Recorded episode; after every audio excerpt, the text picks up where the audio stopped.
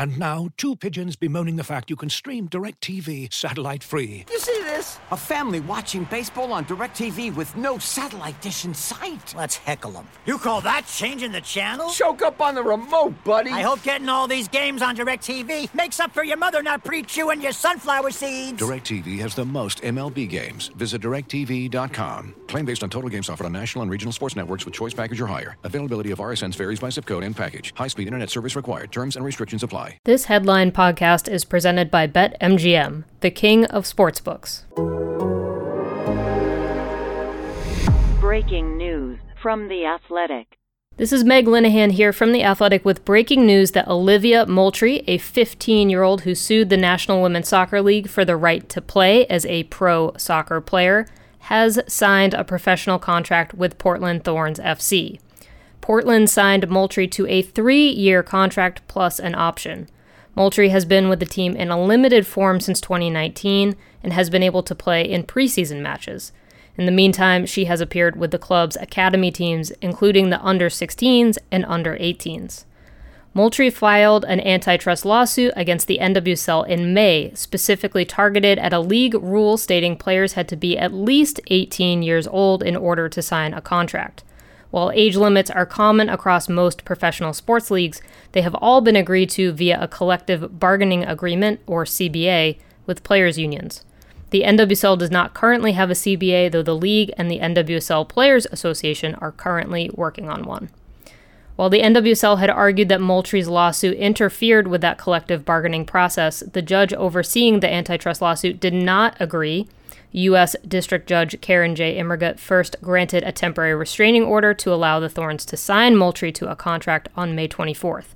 She has not been very patient since then, as the league delayed by first suggesting that new roster rules would have to be created for Moultrie, but then allowed her to go through a discovery rights process. The Athletic reported on June 6th that OL Reign, the Thorns' rival team, had claimed her in that discovery rights process, and the Thorns were for- forced to trade a draft pick in order to obtain Moultrie's rights. Finally, on June 30th, Moultrie inked a long term professional contract.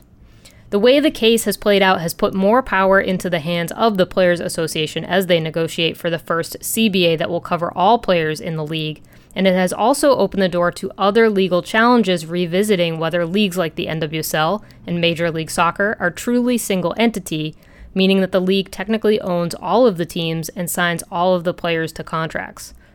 But ultimately, some of the strongest arguments in this case boiled down to equality. Moultrie took the stand and made the point that if she were a boy, she would have already been signed to an MLS team. If she were a girl from any other country, she would have been able to sign with a team in that country too but because she is from the US and under 18, she was blocked from any path to being a professional soccer player.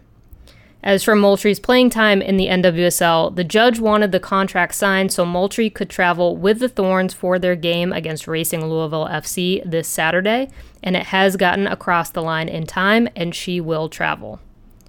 But while Moultrie has been training with the team as much as she was able to before signing a contract, it's definitely not fair to expect her to see significant minutes on the field right off the bat. She's a promising young player, but the bigger win for her right now is that she can fully participate in game day training sessions with the Portland Thorns senior team and be available off the bench. It's a win for her development more than it's a win for the Thorns and their roster. She could see more time this summer, though, especially with the Thorns losing multiple players to international duty with the Olympic Games.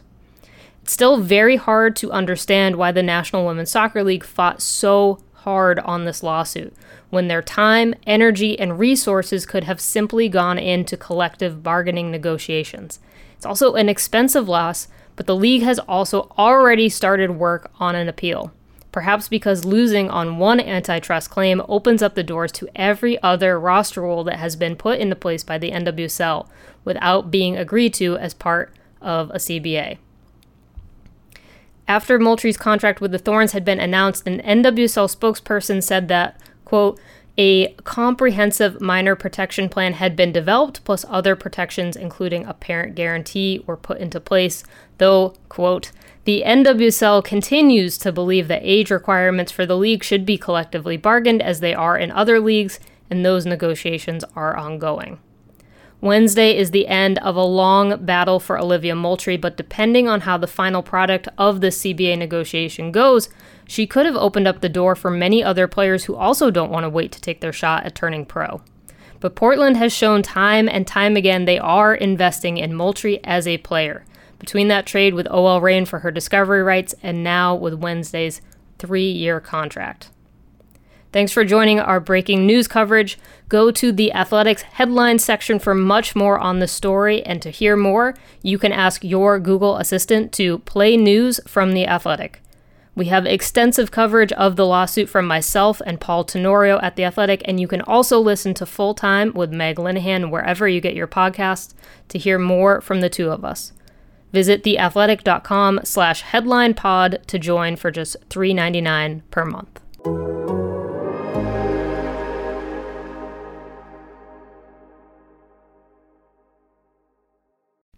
As you've probably heard by now, we've teamed up with BetMGM this season. We'll be using BetMGM lines to make all of our picks, and we'll have special offers for our listeners each week. If you haven't signed up for BetMGM yet, use bonus code The Athletic, and you'll get a one-year subscription to The Athletic plus up to a $1,500 first bet offer on your first wager with BetMGM. Here's how it works. Download the BetMGM app and sign up using bonus code The Athletic. Make your first deposit of at least $10. Place your first bet on any game and claim your voucher for a one-year subscription to The Athletic.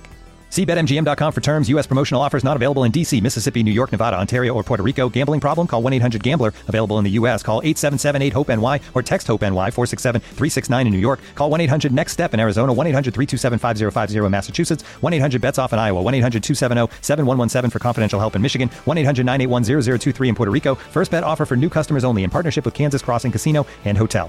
Don't forget, if you haven't signed up for BetMGM yet, use bonus code The Athletic, and you'll get a one-year subscription to The Athletic, plus up to a $1,500 first bet offer on your first wager.